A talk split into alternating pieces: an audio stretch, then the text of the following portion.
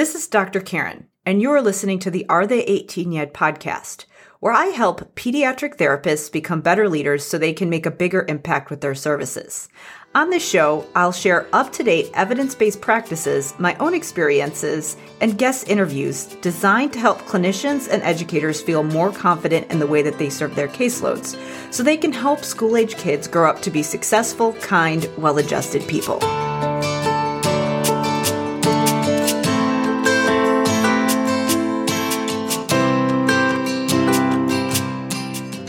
Everybody. It's Dr. Karen, and welcome to episode 70 of the Are They 18 Yet podcast.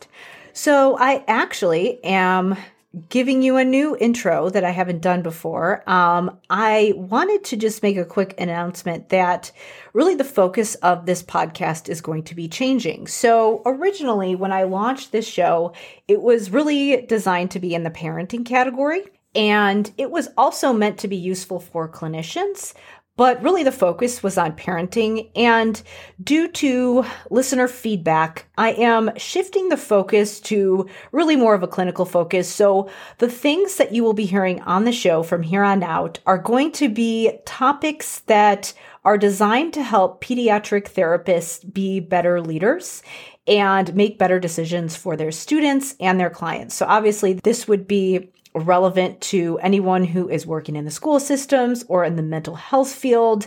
You know, I have a lot of speech pathologists who are in my audience, but obviously it's also relevant to adjacent fields like special education, psychology, social work, occupational and physical therapy, and really anyone who is working to help kids grow up to be well adjusted adults Obviously, if you are a parent, it will also be useful to you as well because I do think it's important for parents to have accurate information about what's going on in the school and mental health care systems. So, the focus of the show will be changing slightly like I said, I know that you probably noticed that there's going to be a new intro. The focus will still be on helping K 12 kids grow up to be successful adults, but it will be more of a clinical and leadership focus from here on out.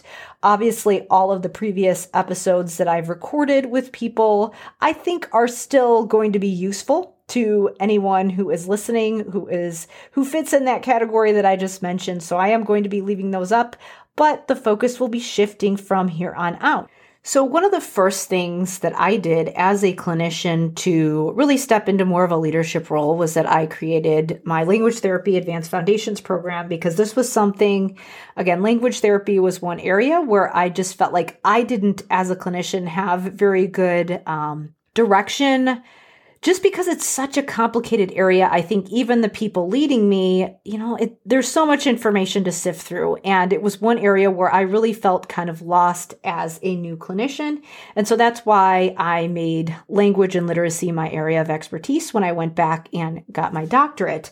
And really, in the process of leading this program over the last few years, there are a lot of things that have come up as far as questions. And so, what I have really been focusing on this past summer on the podcast are some of the questions that come up regarding language therapy. And I know that I said, you know, this this show is going to be about all pediatric therapists so it's it's going to be multidisciplinary i will be having other guests and talking about other topics aside from this you know later on on the show but the reason that I'm focusing so much on this is because I have just seen so many things right lately, um, so many discussions about, you know, what are the most important skills that we should be teaching kids in order to help them become successful adults.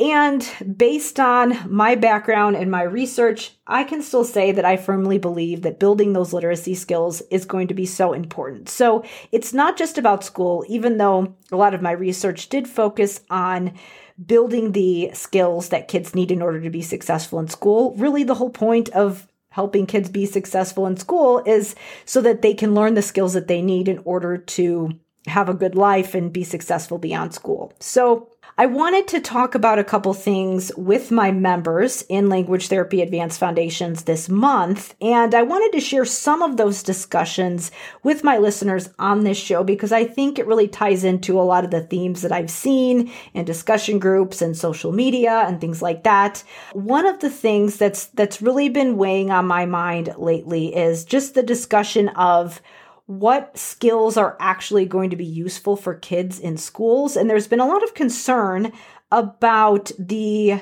skills that we're teaching kids at a younger age. So I wanted to speak to that topic because I I do find it concerning that a lot of people are I don't know that I would say blaming. I would not necessarily blaming teachers. I think some people are blaming teachers, but also just there's there's a very negative narrative going on right now about what's happening in the school systems. And it's very concerning to me, not because I think the schools are perfect. I think that, you know, as, as a person in a leadership position, you always want to be thinking about reform and how to make things better. Um, I do think there are a lot of things that need to be improved. Um, kids need to pair their academic experiences and their academic skills with real life experiences. We need to have structured settings where we're learning specific academic skills, but then we need to have some additional sessions and experiences that are guided with people who are teaching and mentoring us and helping us to apply those skills that we are learning in those academic settings. But on the other hand, we don't want to throw the baby out with the bathwater. And I think that that's what some people are doing. Um, you know, a lot of people are concerned that we're like traumatizing kids by making them do a lot of this academic work that they're required to do. Now, of course, we can't just focus on things like test scores and grades. There are a lot of other really important skills in addition to those things, but I don't think we need to completely burn the house down and throw everything out. There are many things that are being taught in the schools that are quite useful and will continue to be. So I think that we need to pay attention to what those things are so that we can keep doing them. And I do think that teachers and anybody who works in a school is in a very difficult position right now. And I think that they really need support. I think that anyone who has access to school is in an incredibly privileged position. And it's, it's such a big opportunity because there are people in other countries who don't have access to the education systems that we do in developed countries. And I think that's something to consider. I think we need to frame education as a privilege, not as something that is torturing kids. I, I don't think that's a very helpful narrative to share with young people today. And I think that even if we're, we don't know that they're listening, I, I think that they are. And the reason that I am so passionate about this topic is because number one, I've done quite a bit of research on what does and doesn't work. And number two, because I am in there helping clinicians, and uh, there are a lot of clinicians who are seeing all this input and reading all of these things, and really a lot of them are very qualified and know a lot about language and literacy. And they're seeing this new information coming in that's not necessarily accurate, and it's making good clinicians question their practices when they should really be trusting themselves.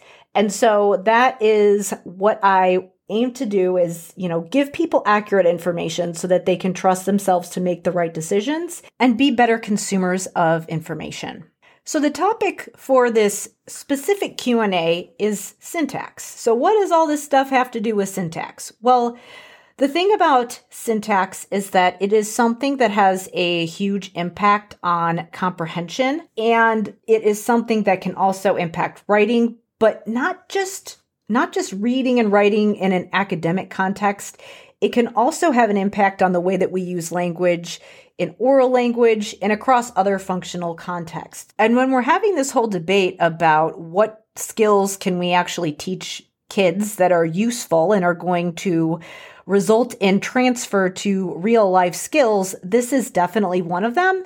And I can't necessarily say that for all grammatical skills and all language skills. So this is where I have a heavy emphasis in the program that I uh, that I've developed for SLPs but it's also something that is useful for really anyone to consider if they're working with kids who have a difficult time processing language or who are having a hard time with writing or literacy or if they're just one of those kids who like they're in school and you can just tell that they're not quite getting it and they're not quite following along with the class uh, this is definitely one area that can make a big difference but the challenge is finding a way to do it in a manner that doesn't just rote drill a skill over and over again, but also teaches kids a way to think about language differently. When we work on any skill with a student, we want to teach the skill. And yes, there are specific academic and language skills that we can teach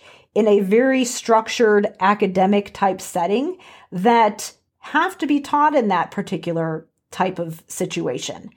But in order for them to be useful to the real world, we have to think about how we're going to transfer it over to another situation. So while I do present a lot of the information that I provide to SLPs in kind of a worksheet format, it's not designed to just be addressed in that particular format. So in this Q&A, I wanted to talk about how you can take some of those more academic looking activities and pull it over to a more functional situation to work on language, but also to help kids to start having that internal dialogue that they need in order to self-monitor and uh, and learn new words independently and to be able to use strategies. Again, this Q&A is a portion of the session that I did with my language therapy advanced foundations members. If you are an SLP, um, or someone who does other intensive literacy and language work with kids and you're interested in joining or, or seeing what's included in the program, then you're welcome to check it out. In the show notes, I will include a link. And you can also go to drkarenspeech.com backslash language therapy. Again, that's drkarenspeech.com backslash language therapy.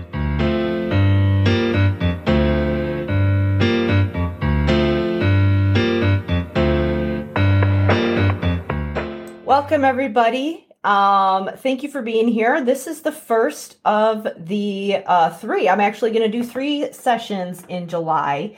Um, part of this is because I I know that a lot of people like to catch up on professional development when um, when it's summer, things like that. So I wanted to do a couple extra Q and A's on some topics that have been coming up in the um, in the members group.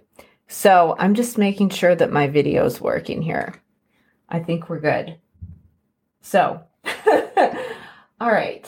Um, I'm going to get to some of the questions that have been coming up. So I've been getting a lot of questions about syntax. So I'm really going to cover the for the for the majority of this q&a i'm going to talk about questions about syntax which is mostly in module 4 of language therapy advanced foundations but there's a little bit covered in module 3 so i'm going to kind of go through the general topics of things that people have been asking and um, kind of compile the the synopsis of, of the things that people have been asking. And then there was a quick question about semantic feature analysis and doing semantic study that came up earlier on today and i wanted to just touch on that before the end.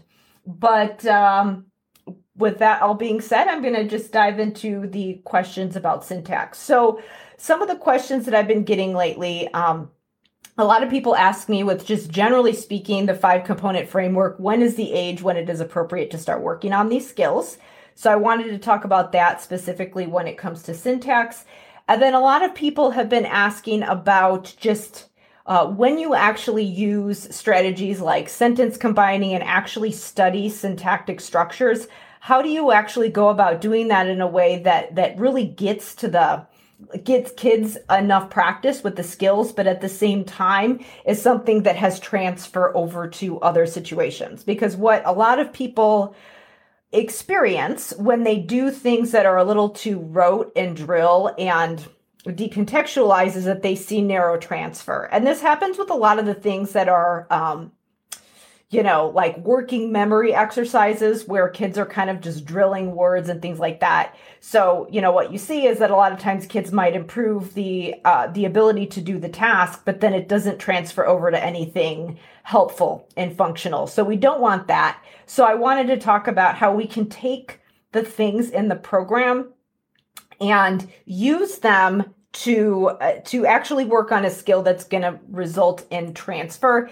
And then i also wanted to just talk about how you can think about strategies like these specifically within this program and just in general um, because the way that i've presented things is intended to be a framework not as something that is rigid and scripted.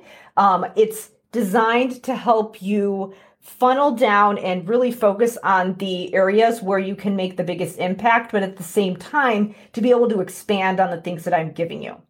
Um, so, with that all being said, I wanted to start off with talking about the age group question because a lot of times people will, you know, for example, they'll be watching one of my introductory webinars about the five component framework that goes into studying um, phonology, morphology, orthography, semantics, syntax for the purpose of building vocabulary and building the skills that we need in order to have strong reading, comprehension, and writing skills. And a lot of those skills needed for for school, but also things that are going to be useful in more vocational settings after school. So really to be able to, to build that solid foundation there. And so a lot of times people will ask me, you know, like what what age can I start these skills? And we really do have to kind of look at each um, each area specifically. And so I wanted to focus in on syntax today.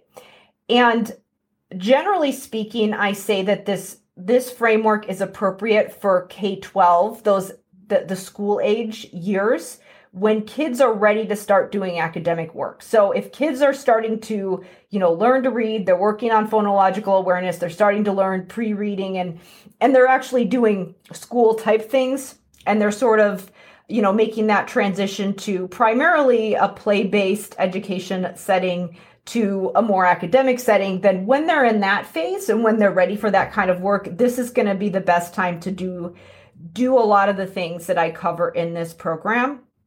Um, I know that there's been a lot of talk lately about, you know, questioning are we pushing kids too early?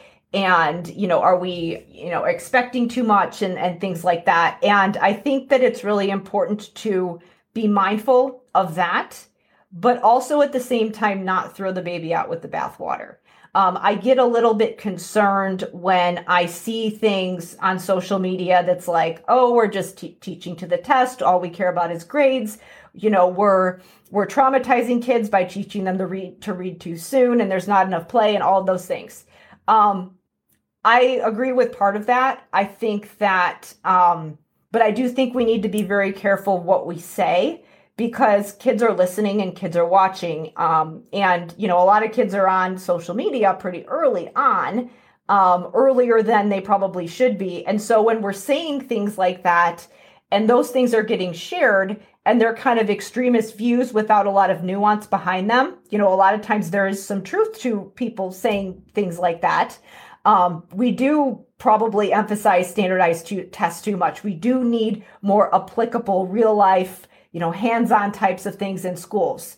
Um, Pre K classrooms should be focused on play, and the majority of kindergarten classrooms should be focused on play. Honestly, all humans should probably be playing more. So we do need that that you know, balanced approach there. And we don't want to just like force kids to sit down and be doing worksheets and all of those things and, you know, force them to sit in a chair all day and not move and not play and all of those things. Um, we need we need to make sure that we're not doing that. And so there's definitely some legitimacy to some of those things. But a lot of times what I've been seeing is when people are suggesting that we can kind of facilitate some of these more advanced skills, people get a little bit alarmist about it and are like, no, just let them play. Well, that's not necessarily teaching the right narrative either, um, because there is a way that you can help kids to facilitate language growth without forcing them and traumatizing them. And I just, I mean, I think the whole,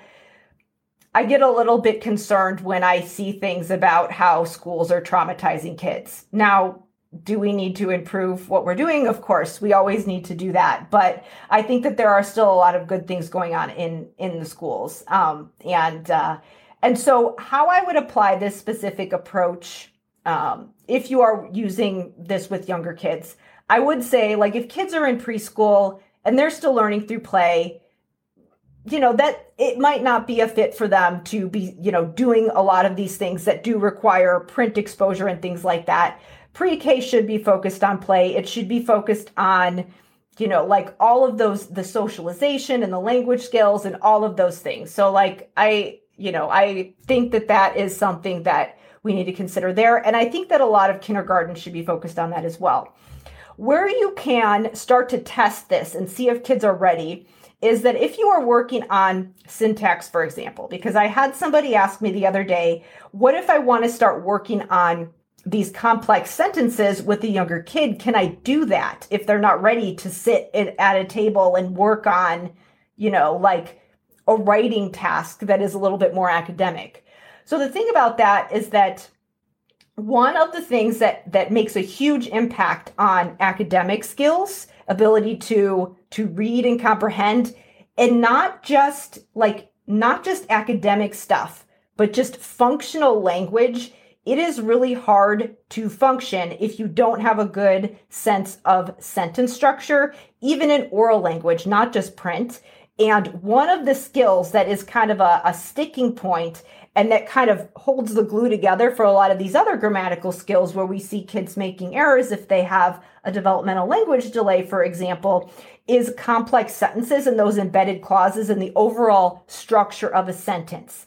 And the other thing is, is that when we actually look at the research about development of these skills, a lot of kids can do these, are starting to use these sentences really early on. Um, so, yeah, like a, a, kid in kindergarten is probably using complex sentences already. Now there's the question of, you know, what if they are not following a typical developmental progression? That's definitely something to consider as well. You definitely want to lean into what the what the child is doing and expand from there. So we definitely want to take that into account. And the goal of therapy is never to like meet developmental norms or like you know, try to funnel kids into some specific developmental progression. The point is to build functional skills. And being able to understand sentence structure is a very functional skill. And eventually, regardless of whether kids are following a typical developmental progression or not, they need to be able to use language in a generative sense in order to be able to communicate, especially when we're thinking about reading and things like that. So, working on complex sentences is always a good thing to do. Obviously, if you're working on it in a more um, like literacy based environment, it's going to look different than if you're using it in more of a play based environment. So, my recommendation for uh, the person who asked me about this was okay, I've given you it in when you join the program, I give you these, they look like workbooks. It's just a guide of, and it's just a bunch of probes of that include sentences. And what you can do with those sentences is that you can use them to teach specific sentence types to kids. So you can combine the sentences together. You can look at a longer sentence and deconstruct it and talk about what it means and all of those things. So um, you can use it in that context. But what you can do for younger kids is take that guide that I have look at the types of sentences that are in that guide. And what you can do is that within a more play based situation, what you could do is try to figure out okay, like I'm targeting this specific sentence type and I want my my child or my my client to be able to you know understand and, and start using some of these more complex sentences and complex sentence structures. So what you can do is start to use some different facilitation techniques and start to structure that play activity whatever the child is interested in and you can start to take the stuff that's on the worksheets and bring it into play. So when i give you worksheets it's not necessarily meant to be something where the only way that you can work on the skill is in a worksheet. You want to use that worksheet and then take it and figure out how you can use that concept, use that skill that I'm giving you in that worksheet and apply it to another situation that fits for the kid. So this is how we can kind of find that balance between, you know, again, evidence-based practice where we're considering um, what the research says about, you know, syntax and its important importance on comprehension. So we're using some peer-reviewed evidence there. We're also considering client perspectives if they are still learning in a more play-based environment then we're going to consider that. If they're clearly showing us, I'm not ready to sit at the table and work on you know letters and all of, of these things we can still work on what they need to work on in a more play-based situation and then you know also we are the um, clinical expertise aspect comes in to the again the evidence-based triangle you're using a specific decision making process that's you know using your clinical expertise to take what the client's doing, their perspectives, what the research says, and use have some kind of a problem solving process to figure out how to mesh those two things together. So that's what the actual um, clinical expertise angle of the triangle actually means. And that's an example of how you can apply it. Now, um, that is one way that you can start to work some of these things in that are more academic and aren't a fit for some of the younger kids that you might have on your caseload. Um, that's how you can start to work some of these things in. With semantics, you can do this as well. Um, you know, semantic feature analysis, there's a way that you can do it where you're sitting and you're writing things you know about about different words and you might be writing word definitions so it can be something where you are sitting at a table focusing on that task but there's certainly a way that you can do it to where you might be um you know again in a more play based setting you might you know, have something that you're talking about and you might be just facilitating the discussion about the different semantic features, but but again, in a more play-based way. Um, I wanted to talk about some other ways. So let's say that you do have a student who is in school, they're, you know, they're learning to read, they're, you know, they might be working on comprehension and they're not making progress. And so maybe you do need to work on um, some uh, specific syntactic things that are going to impact their writing and things like that. Um, so uh, with with this same concept in mind of you're going to use these worksheets that I give you or any of these things in the in the program. Obviously, like if you're going through the program for the first time, I would try them with the students who are the best fit for like for the way that I'm explaining it, um, just to get yourself familiar with the strategies. But um, as you get more comfortable with this, you want to take what I've given you in the the the strategy and see how you can kind of expand it and use broader concepts for making decisions rather than thinking about like you know like this is the way that the same way that I have to do it every time for every kid. So let me show you some examples of how you can apply your own clinical judgment and decision making to this framework that I've given you. So let's say um, so I have given you these um, these syntax workbooks, and what is actually included in them is that you know in some some of the probes I might have a um, two different sentences that you need to combine in order to make a complex sentence. So one way that you can address that is to walk kids through the process of using a conjunction to combine those two sentences together. So that in itself is an activity but if that's the only activity that you were to ever do with your kids, then obviously it would be difficult for them to transfer that to something else. So that activity has been shown to be effective. And I do walk through you a number of different activities and different angles that you can use to target that same skill of complex sentences within the syntax guide. So I show you how to um, help kids to just generate their own sentence about something. I show you how to deconstruct a sentence. I show you how to um, help kids combine two ideas together. And the reason that this is useful is because oftentimes, um, number one, kids just when it comes to things like subordination they just they don't know how to do it and they're not using this form at all so we do need to teach it in a more structured situation so that they can actually focus in on that skill. A lot of times, if you have a situation where you know you're working on comprehension and you are um you know like trying to trying to help have them comprehend this whole paragraph at once that's a lot going on. It's it's really hard to hone in on specific skills. So we do need to kind of take the clutter away and focus in on these specific skills. So that's why i have given you a very structured place to start with this skill. So a good aspect of therapy and one thing that you do want to be doing is actually doing sentence combining activities in therapy. But then what we want to do is always be thinking of ways that we can extend and make this experience more vivid for students. Because what we're doing when we're doing sentence combining, a lot of times we're just looking at print and we're having kids, you know, put a sentence together. Now, print in itself does give us information. It's really important that kids have print exposure and see words in print when they are learning language. But while we're doing that, we always want to think of ways that we can make that more vivid for students.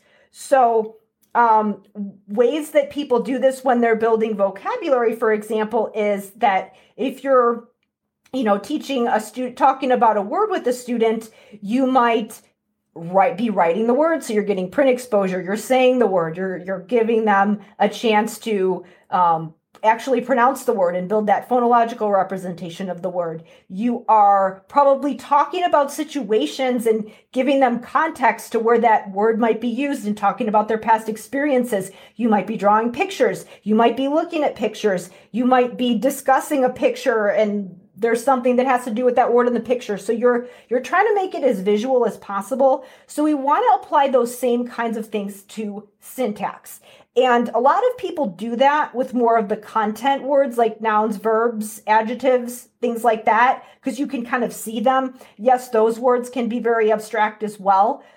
Um, but but then we don't do it as much for syntax. So you want to think about when you're working on syntax and when you're working on these activities, um, you want to think about ways that you can make this as vivid as possible for your students. So while part of your therapy activity could be focused on just the sentence combining exercise.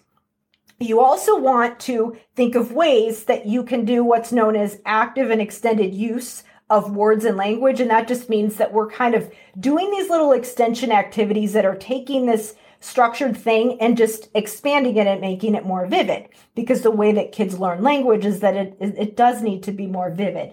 So a way that we could do that with with syntax with things like sentence combining is that whatever is going on in the sentence there's a message in the sentence that's being conveyed we want to figure out ways that we can get kids to discuss and think about the language in the sentence um, and think about the meaning and then also think about ways that we can make it as visual and as vivid as possible through things like again we can we can ask them questions about it to test their comprehension.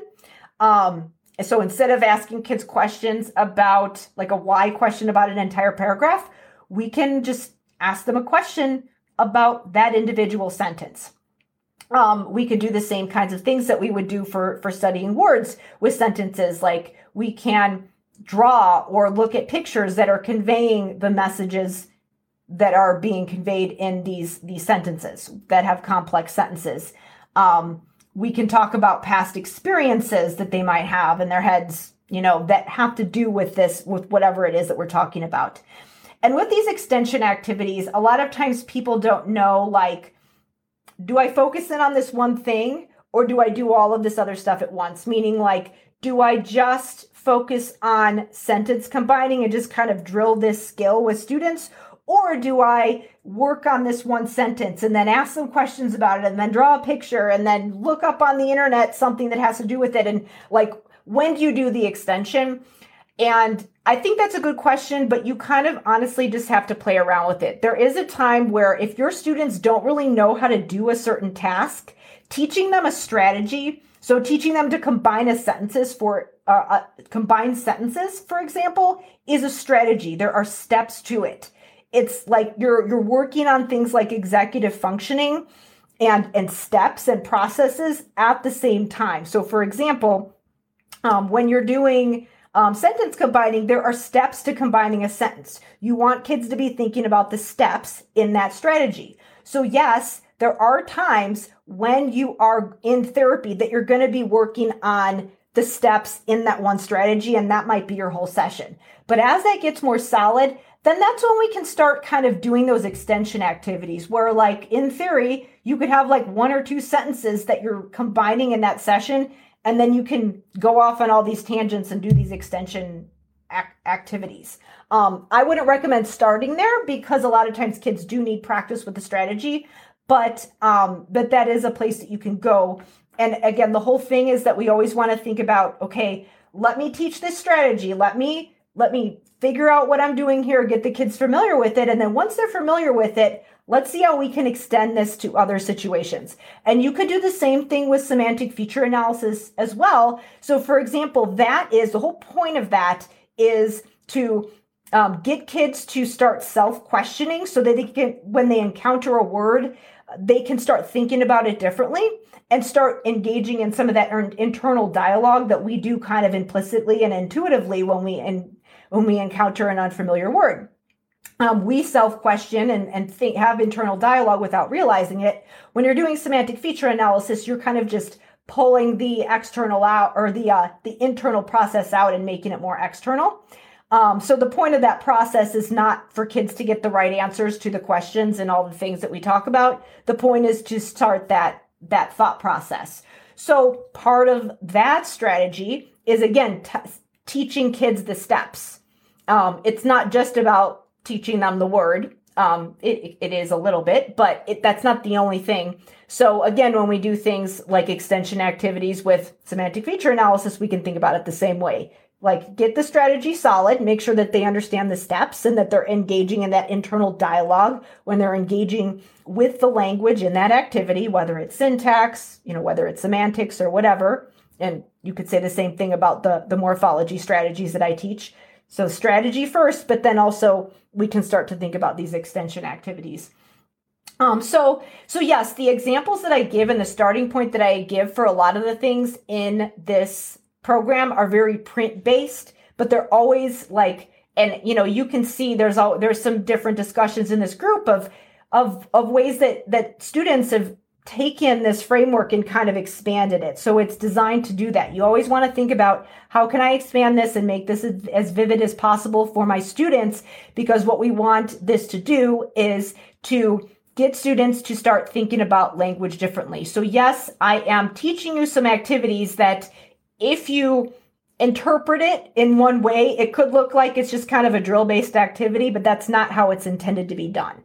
The worksheets that I give you are just kind of transferring what's in my brain to your brain, if you think about that. So with syntax, I know a lot of uh, people have asked me, like, what kinds of drill based things can I be doing with my students? Um, I do recommend sentence combining as a really good place to start. Um, sentence deconstruction is another good place to start. Um, again, the difference between those two is that you are you're taking two simple sentences and combining them together into one complex sentence. When you're doing sentence combining that's a really important skill for kids to be able to know to um, number one boost their comprehension uh, especially if they are not using complex sentences. They do need explicit instruction in this. Um, and it does help them to be able to write more detailed sentences when they're writing as well especially if they um, one of the key things that they need to learn there is is the use of subordination, the subordinate conjunctions. Deconstruction, on the other hand, is that you're looking at a sentence that has multiple clauses and you're picking out all the different messages in that sentence. So again, um, a lot of times when we work on comprehension and and the comprehension strategies that are taught in the classroom are so broad, it's like, what's the main idea of this whole paragraph? Again, that's like that's a really important skill. But when we start so broad, a lot of times kids don't know how to do that for each individual sentence. So we do need to zoom in a little bit. And again, sentence deconstruction is about teaching a strategy. Um, it is also about getting kids the chance to actually say those sentences that have those forms that they don't have yet. So we do want to make sure that they're saying those sentences.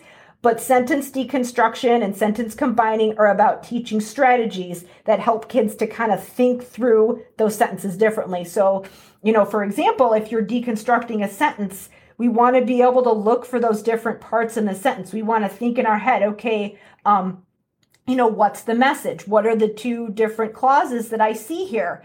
Um, because what kids do a lot of times is that they don't they, like they don't know what to do and they don't know they don't have a plan of attack for looking at those sentences. So um, it is about teaching the steps and the strategies. So we want to stop. We want to not necessarily think about that as like a drill thing, like we're just drilling sentences we want what we want to do is embed that thought process on top of what we're doing and what we're doing here is we're just we're teaching kids a strategy really really zoomed in and then we can kind of start expanding it out. Because then what you can do with the syntax type stuff is that um, there are times when you make syntax and the sentence combining or the sentence deconstruction the main event of therapy and then the other stuff like the high level comprehending and stuff like that can be kind of like a little extension thing. And then there are other times when once you've kind of worked on syntax for a while, you can do a flip flop.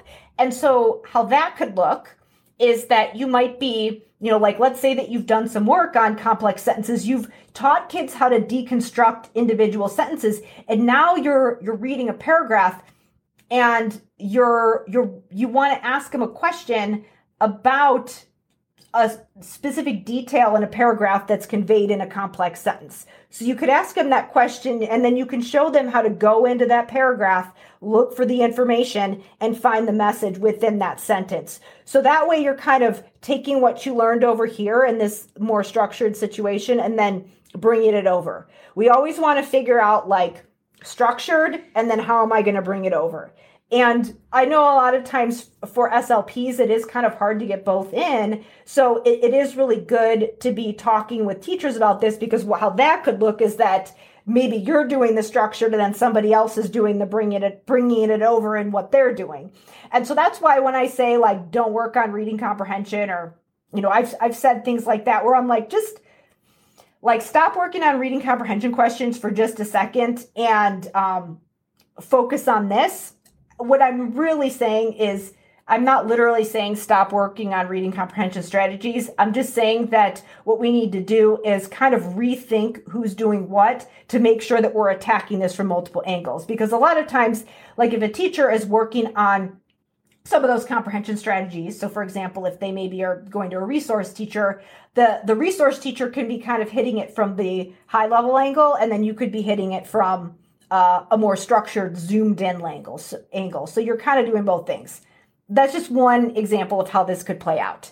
It's not how it it plays out in every um, single situation, but that's just a, a, way that we can think about this. So, um, with all of this stuff in the program, again, remember that it is about teaching vocabulary, but it's also about the way that we teach vocabulary. The way that we want to do it is that we while we do want to focus on picking the right words for students, we also want to teach kids strategies. This is all about teaching kids strategies because if we don't do that, then kids are not going to build that internal dialogue that they need in order to, to keep learning these skills uh, when they're just out in the world, you know, whether they're in a, their classroom or when they're reading a book or when they're writing or whatever it is.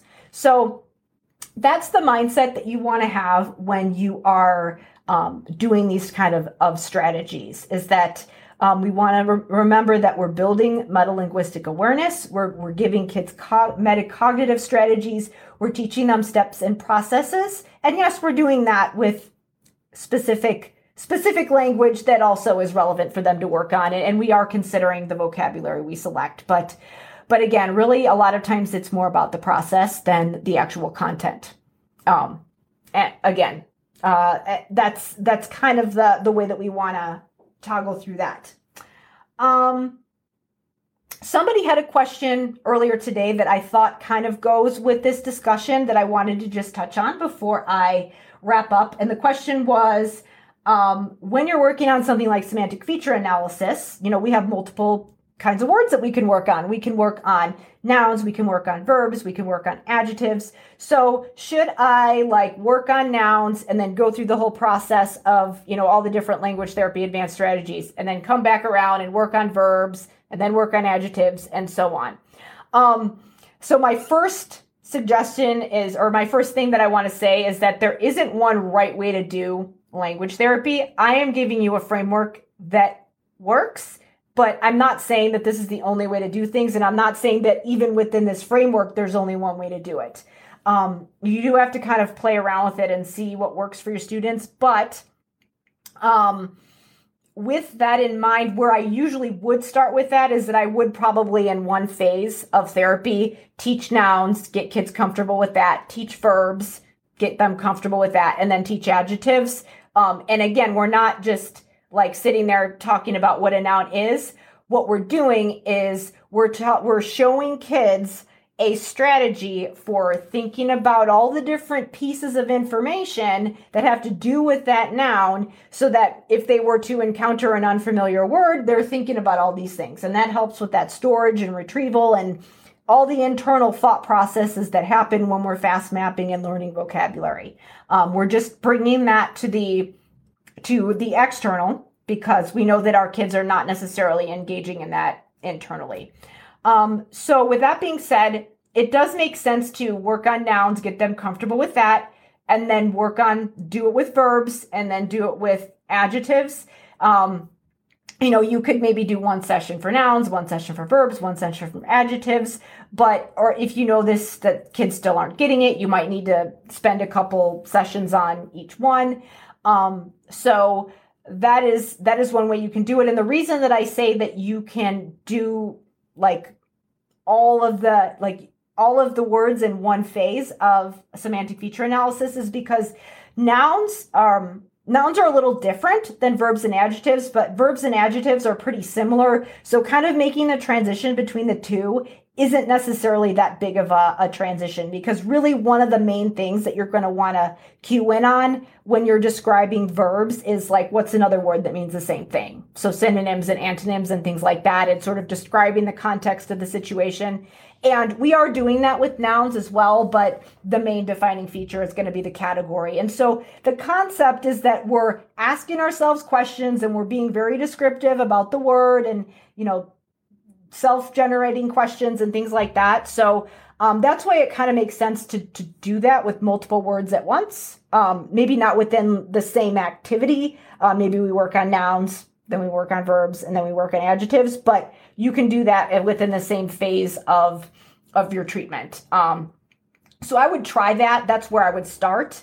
Um, again, like I, I'm not saying that in a rigid way, but that's just that's what I would do. Um, and and again, the reason is that you know the idea is like let's think about this. Like let like let's ask ourselves some questions about these words. Um, and then you know the first thing that they might want to think about is um, okay, what like what's a relevant question that I might want to ask about this? Because that makes them think about is this a noun is this a verb is this an adjective so because that's kind of thought, part of the thought process it does make sense to kind of do that part all at once um, so that's that's just something to think about. Um, and when i when i kind of advise you to you know do one thing or another thing a lot of times i just like it's more about asking yourself the right questions and thinking through and having a good process for making decisions rather than me being like do this do that you know because that's that's not really how people learn things. It's not how our kids learn things. It's not how you as a clinician will learn things. So so um you know i would say with this just um just be asking yourself the right questions and and if you are uh if you're not sure feel free to post a question in the group and i can start guiding through that process so that we can think through this so um this is a good place to wrap up I am going to be talking about some other topics. I have another one of these Q&A sessions next week. Um, I believe next week at 9 a.m. Central Time is the one uh, when the next one is happening. So if you have questions before then, pop them in the group.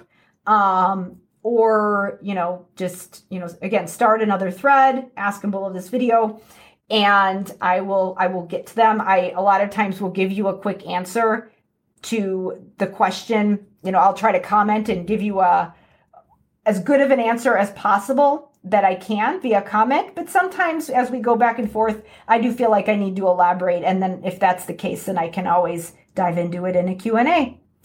So thank you so much everybody for listening and everyone have a great day.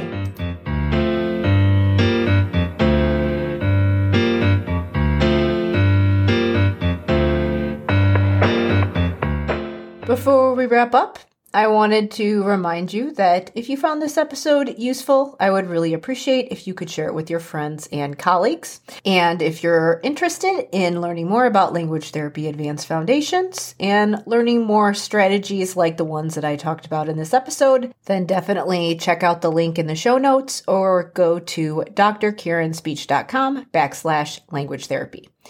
Thank you so much for listening, and I will see you in the next episode.